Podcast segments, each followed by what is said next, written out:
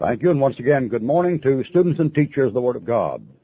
We hope that you'll join us in today's broadcast for a few minutes and take a little time out to study from the Word of God, some serious Bible study on the Theological Seminar of the Air. Our lessons for the past few weeks have been on Christology, the study of the person and work of the Lord Jesus Christ. And we have many more of these broadcasts yet to complete. All in all, I would say there are about, in regard to these subjects, there are about uh, 34 uh, broadcasts that will deal specifically with the uh, work of the Lord Jesus Christ. We've discussed the prophecies of his life. We've discussed the virgin birth of Christ, the deity of Christ. We've also taken time out in the broadcast to discuss the arguments that uh, are brought up by various people uh, objecting to the deity of Christ. We've discussed the relationship of the Son to the Father. Now, lessons on the broadcast today and the preceding broadcast uh, will be lessons that deal with the humanity of Jesus Christ. And we've mentioned before in the previous broadcast, the Lord Jesus Christ was not only God manifest in the flesh, but above all, and primarily on this earth, a human being. He had real human names, a real human ancestry, he possessed a physical nature, and he had a body that was subject to the laws of human development, which certainly is not true of God at all. Now, it is essential for the student of the Word of God who's going to learn the truth to grasp these matters and grasp them thoroughly. I say this because there's a contemporary Christianity today that majors in not discussing doctrine at all or avoiding doctrinal issues when they come up. This is not to be emulated at all by the born-again child of God, the real believer in the Lord Jesus Christ. Uh, the Christian believer, the man who really believes the Word of God, knows that all Scripture was given the inspiration of God and was profitable primarily and first of all for doctrine. Now, the, the mania that people have today for avoiding doctrine, that is, uh, the mania people have today for avoiding the doctrinal issues the Word of God, comes from the fact that you're living in the day and age that is characterized by a lack of love for truth. Uh, the truth of the matter is, the modern Christian is afraid of the truth. A man said one time, he said, the reason why you're against that Bible is because you know it's against you. And the modern Christian has a horrible suspicion that if he spends much time in the Word of God, he's going to discover some things that run contrary to what he's been taught to believe. Now, I say this uh, ipso facto as a accepted truth, and yet the fact that I say it doesn't particularly make it true because there are many false teachers and false preachers today who are up and down the country using this very same gimmick in order to get you into the Bible to teach you something that isn't so. So it's a rather hectic situation, isn't it? You say, well, Brother Ruckman, in view of all these conflicting voices and all these different things, how can I know? Very simple. When a man gives you a verse of Scripture, open to it, turn to it, read it, and number one, see if he's quoted it correctly.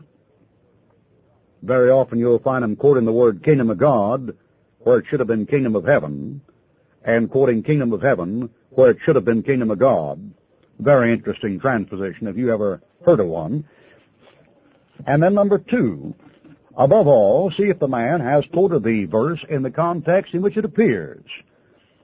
Uh, the ancient uh, dictum is still good and holds good always, that a text without a context is a pretext. And that's a dying truth. The way to teach false doctrine is simply to take a verse out of the context in which it appears and by doing this, you make it say something that it does not say. And this is done constantly, uh, perennial up and down the country these days. All right, now we've been talking about the humanity of Christ. Unless some of you were not with us in the previous broadcast and didn't get a hold of this material, let me go back over it very briefly where you can write down the references and make sure that you have the references that are proper uh, to study. All right, these references we're going to give you now deal with the humanity of Christ, and these come from the previous broadcast where we discussed the matters of his humanity. We noted first of all that Jesus Christ was given human names. Matthew 1.21, 1 Timothy 2.5, Luke 19.10, and Acts 7.56. We noted secondly that Jesus Christ had a human ancestry. Luke 2 7, Galatians 4 4, Acts thirteen twenty three, Matthew 1 1 to 16, and Hebrews 7 verse 14. We noted again that Jesus Christ possessed a physical nature. John 1.14, Hebrews 2.14, and 1 John 4.3. And finally we noted that the Lord Jesus Christ was subject to the laws of human development as any ordinary human being. He grew, Luke 2.40. He asked questions, Luke 2.46. He increased in wisdom, Luke 2.52. He learned obedience, Hebrews 5.8. He suffered, Hebrews 2.18. He worked as a carpenter, Mark 6.3. He grew up in human age to years recorded, Luke 3.23. And he was tempted, Matthew 4, verse 1 to 11. Now this is the scriptural evidence given for the humanity of Christ. And as we've mentioned before and shall say from time to time, the way to check a man out in his doctrine is turn to the verse and read it and see if he told you the truth. And above all, observe the passage where it occurs. That is, note the context. A text without a context is a pretext. It always has been. It always will be. Till hell freezes over. And the great style these days is to simply quote a verse without telling the person where it's from or what it's dealing with. Now I'm going to give you two or three examples real quickly before we return to our lessons on the humanity of Christ. I mean, I'm going to show you the kind of scriptural bamboozle that's going on in America today. Here's a man that pops up and says, well, if I speak in an unknown tongue, no man can understand me, and my spirit prayeth, but my understanding is unfruitful. And you know what that fellow does? That fellow makes you think that verse teaches that when a man prays in unknown tongue that he himself can't understand what he's saying. Do you know how he does that? By simply ignoring the next three verses that follow the verse I just quoted. Now, do you realize some of you people listening to my voice don't even know where the passage is that I quoted? Let alone what follows it? Now, isn't that something?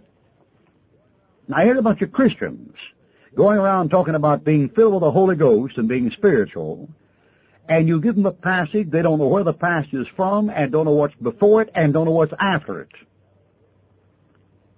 Ain't that a flip? As they say out in the world. Ain't that Ennsville? Like Powder Valley, man. Now, isn't that something?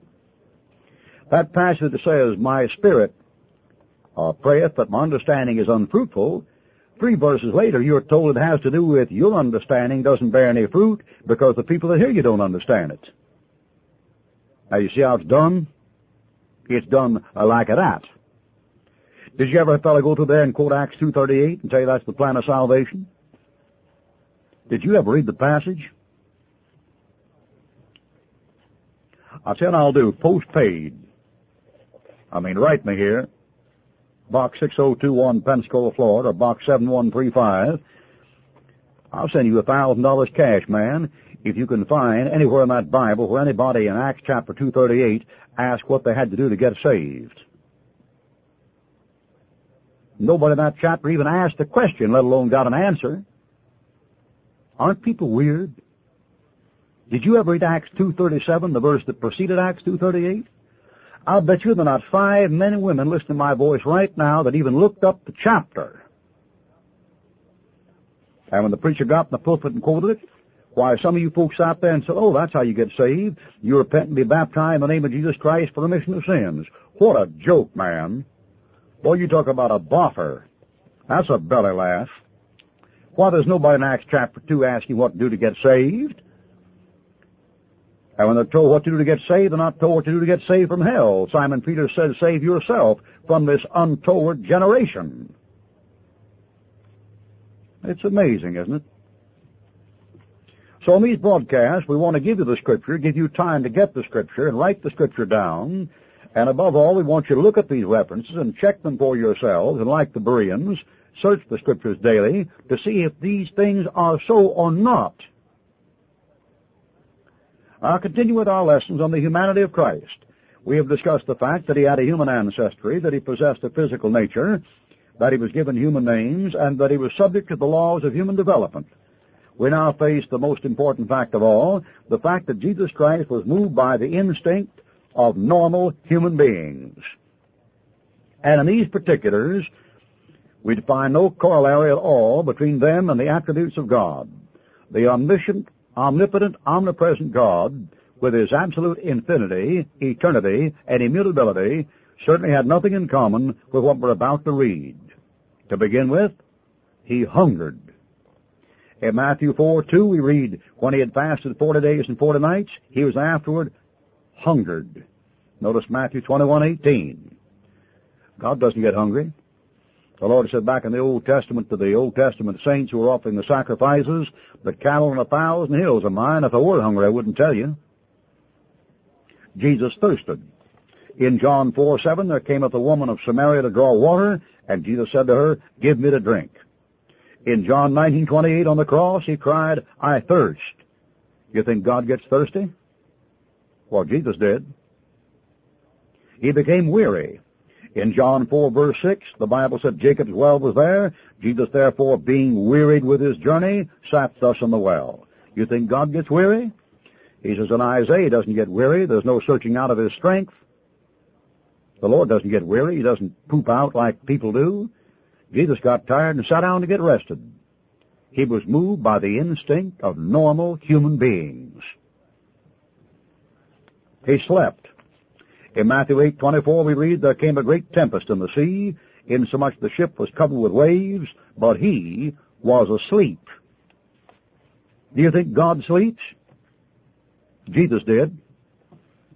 Now you see where we're heading? When we mass up this evidence, produce this massive volume of evidence that prove that Christ was a man, every unsaved liberal in the country grabs it like a dying man grab, grabs a breath of air and says, you see there, he was just a great man that died for what he believed and taught, and if we follow his teaching, we can save ourselves like he saved himself. Which is a lie. He was the Son of God, God manifest in the flesh. And once you produce the verse that deals with the deity of Christ, then the holiness oneness grabs it, or some uh, JW grabs it and says, you see there, he was a created God, but less than God the Father, because God doesn't get tired, and God doesn't get weary, and God doesn't thirst, and God doesn't get hungry. Therefore, Jesus Christ was a lesser God, or therefore Jesus was all God and didn't actually become a man, or wasn't a real human being. There's no cure for a Bible-rejecting heretic, man. Just leave him alone, man. And if the blind lead the blind, they'll both fall in a ditch. He was the Son of Man and the Son of God. He loved as a man. We read in Mark chapter 10, 21 and John 11, 36, Jesus beholding him loved him. Then the Jews said, Behold how he loved him. He had compassion. In Matthew 9, 36, when he saw the multitudes, quote, he was moved with compassion on them because they fainted. He said one time, Jerusalem, O Jerusalem, how often I would have gathered thy children together, even as a hen gathers a chicken under her wings. That's compassion. That's a human emotion. That's a human feeling. He was angry and grieved like men get angry and get grieved. In Mark 34 we read, He said to them, Is it lawful to do good in the Sabbath days or to do evil, to save life or to kill? The Bible said he was grieved for the hardness of their heart and looked about him with anger. In John 2.16, his righteous indignation was manifested when he cleansed the temple. He manifested reverential trust in Hebrews 5 verse 7 we read, Who in the days of his flesh, when he had offered up prayers and supplications, with strong crying and tears on the end was able to save him from death, was heard in that he feared.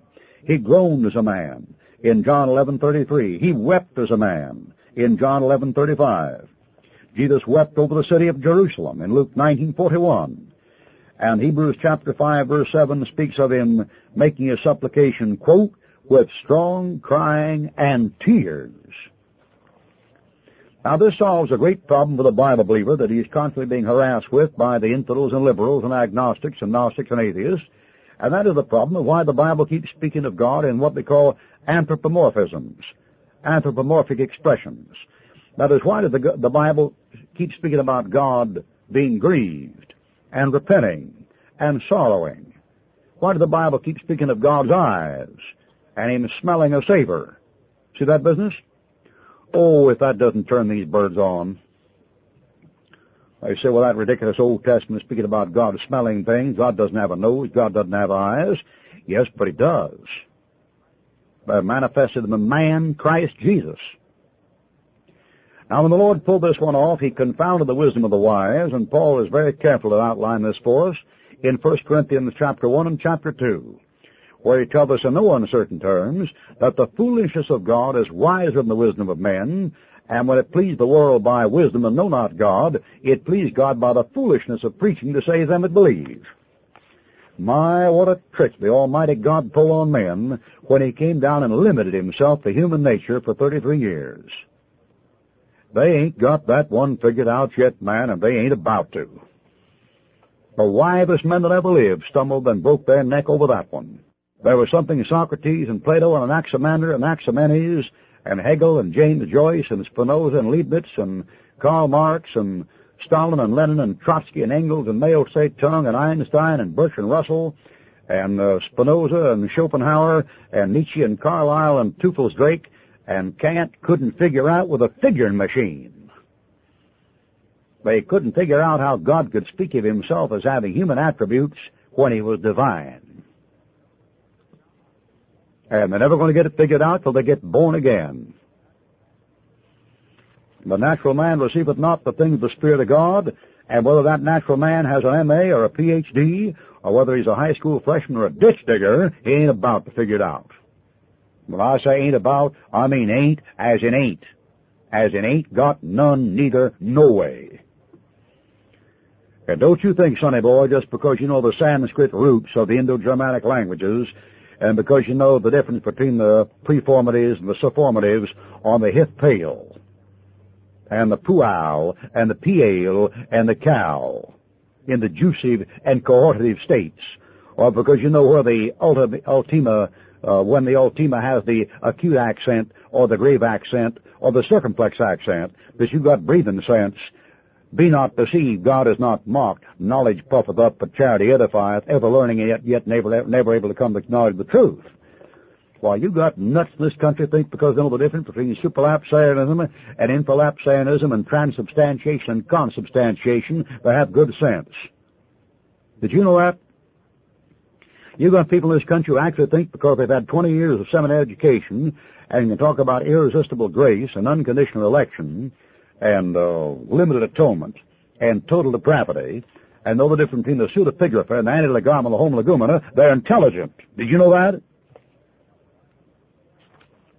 The Bible said the foolishness of God is wise in the wisdom of men. The biggest joke God ever pulled in this country was when he sent down a man and let him come on this earth as a baby, when that baby had omnipotence in its glance and the eternity and immutability of God Almighty sheathed in its baby arms.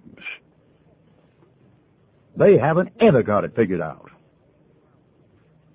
And they ain't about to, as they say up in North Carolina. Jesus was a man when Jesus saw Mary and Martha weeping and the Jews weeping, which came with her, the Bible said, quote, he groaned in the spirit and was troubled. He wept. He prayed. Matthew 14:23, when he sent the multitudes away, quote, he went up into a mountain apart to pray. Now, don't tell me that God has to pray. But Christ prayed. There's one whole chapter in the Bible where he's praying. John 17, a prayer to the Father the whole chapter. Jesus possessed body, soul, and spirit. Jesus had a body. References, John 1.14, Hebrews 2.14, Matthew 26.12. The body was buried, Luke 23, verse 52 to 56. Jesus had a soul. He said his soul was exceeding sorrowful, in Matthew 26.38. Jesus' soul went to paradise at death and went down through hell, according to Acts chapter 2, verse 27, Acts chapter 2, verse 31, and according to Luke 23, verse 43. Jesus had a human spirit.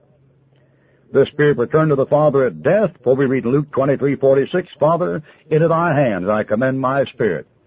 That is, he had a trinity, a trilogy, a trinitarian body, and was not only a member of a divine trinity, Father, Son, and Holy Ghost, but as a human man had a body, soul, and spirit, as any man has, according to 1 Thessalonians 5.23, which says, I pray God your whole body, soul, and spirit be preserved blameless unto the coming of our Lord Jesus Christ.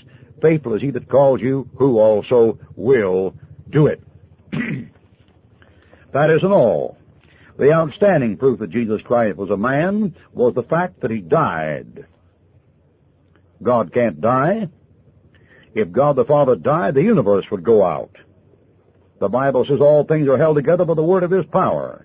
He sustained the universe and said someday I'm going to cast it aside like a garment and it's going to be folded up and changed like a garment. the biological culmination of life is death. Man is born to die. One of the philosophers said, they who rightly study philosophy rightly study nothing but death. And what man wants to do is get a death where there's no judgment. Man wants a death where he evaporates into a spiritual effusion of a spiritual state where he's at one with the energetic forces of the material universe. He doesn't want a death that's followed by a judgment for sin. And the Bible says, it is appointed a man once to die, but after this, the judgment. The Bible says, so then every one of us should give account of himself to God. The Bible says the Lord shall bring thee the judgment with every secret thing, whether it be good or whether it be evil. Paul said in the day that God shall judge the secrets of men by Jesus Christ according to my gospel. You're born to die, and in a Bible death, you face judgment. Jesus Christ died. Hebrews chapter 9, 27 said it is appointed a man once to die, so Jesus kept the appointment. He kept the rule that's laid down for all men. it's true we have exceptions to the rule, like Elijah and Enoch, but these are exceptions which prove the rule. He died. Jesus met his death by crucifixion on the cross of Calvary in the prime of life. Luke 23:33 says, when they were come to the place which is called Calvary, there they crucified him, and the malefactors, one on the right hand and the other on the left. And we see Jesus, who was made a little lower than the angels for the suffering of death, crowned with glory and honor, that he, by the grace of God, should taste death, not for the elect. That he should taste death, not by a limited atonement. That he should taste death for every man. Jesus came to this earth to die for every sinner on this earth, and death was the major proof of his humanity there isn't any indication at all that he died just for the elect and the foolish people that interpret Hebrews 2.9 in the light of the fact that Christ said he came to give his life as a ransom for many, entirely neglect to tell you that in 1 Timothy chapter 2, he came to give his life as a ransom for all. Many may not be all, but all is many, henny penny. Folks do have a time with their Bible, don't they? Some of you five-point tulip fellows, you know more no more what you're doing than a three-year-old Eskimo trying to teach Ugaritic or Babylonian cuneiform, and that's a dying truth. He didn't come to give his life just as a ransom for many. He came to give his life as a ransom for all. First Timothy 2. Look it up. Don't you get mad with me, you bigot. Look it up. You old narrow-minded rascal. Some of you folks are narrow-minded. If a fly sat in your nose, you could kick in both eyes at the same time. You're so narrow-minded, when you cry, your tears run down your back. You ought to be ashamed of yourself. Living in this great scientific objective, we're going to the moon, Venus, Jupiter age. oh, the great objective scientific logical positivist, the great empirical scientific method of objectively approaching the... Sonny, can you read? Look it up, boy. First Timothy chapter 2. He didn't die just for the elect. He came to day, taste death for every man. Hebrews chapter 2, verse 9. Now this brings us to the logical conclusion and terminus of our study on the humanity of Christ. We conclude that Jesus still possesses a body even after his resurrection. When he came up, he said, Behold my hands and my feet, that it is I myself. Handle me in the sea, for a spirit hath not flesh and bones, as you see me have. He told Thomas in John 20, verse 27, Reach hither thy finger, and behold my hands. And Much later in Acts 7, Stephen at his martyrdom saw Jesus standing at God's right hand. So Jesus was human and a human being like us in all but two points. Number one, he did not possess a sinful nature, and number two, he was sinless, for he never committed one sin. as far as his human infirmities go, he got tired, like we do. He got thirsty, like we do. He got hungry, like we do. He had to eat to sustain his physical body, like you do. He grew up and developed normally as any normal person develops, like you do. He was a human being. And this is proved beyond all shadow of a doubt to anybody who believes what God said. I will give the references over one more time carefully and slowly this time so you can write them down. And please don't take my word for it. Check every one of them. He hungered. Matthew 4 2. He thirsted. John 4 7. He got tired. John 4 6. He slept. Matthew 8 24. He was angry. Mark 3 4. He groaned. John 11 33. He wept. John 11 35. He prayed. Matthew 14 23. He had a body. John 1 14. Hebrews 2 14. He had a soul. Matthew 26 38. He had a spirit. Luke 23 46. And above all, he died. Luke 23:33, Hebrews 2 9. And he still has a body according to John 20 verse 27. And Acts 7 verse 55 and 56. Now this concludes our broadcast on the humanity of Jesus Christ. The facts are established beyond any matter of controversy in the Word of God, and the whole issue once again is resolved into simply this. You either believe what God said or you don't. And if you don't, it's a free country, and if you do, it's a free country, but there isn't any question about what the Bible says. The Bible presents Jesus Christ as a man, as well as God, God manifested in the flesh.